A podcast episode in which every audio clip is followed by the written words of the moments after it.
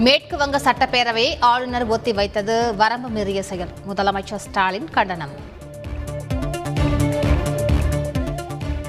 மேற்கு வங்கத்தைப் போல தமிழ்நாடு சட்டமன்றத்தையும் முடக்க நேரிடும். எதிர்க்கட்சித் தலைவர் எடப்பாடி பழனிசாமி எச்சரிக்கை.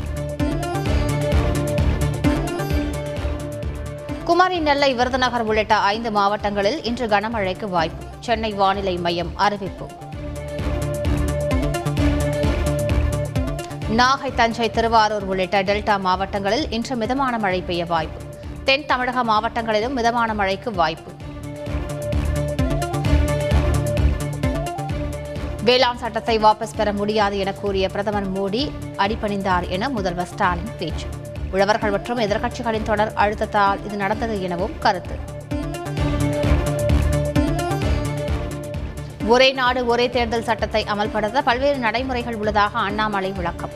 எடப்பாடி பழனிசாமி எந்த அர்த்தத்தில் கூறினார் என தெரியவில்லை எனவும் கருத்து. கோதாவரி காவிரி இணைப்பு திட்டத்தால் தமிழகத்திற்கு அதிக நன்மை என மத்திய அமைச்சர் எல். முருகன் பெருமிதம். மாணவர்களுக்காக இருநூறு கல்வி தொலைக்காட்சிகள் ஒளிபரப்பப்படும் எனவும் தகவல்.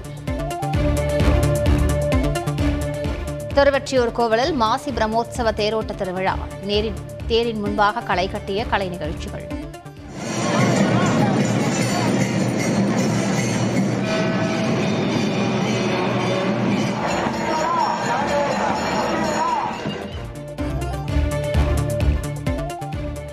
திருச்செந்தூர் கோயிலில் மாசி திருவிழாவின் ஏழாம் நாள் உற்சவம். வள்ளி தெய்வானி தெய்வானியுடன் வெட்டிவேல் சப்பரத்தில் எழுந்தருளிய சண்முகர்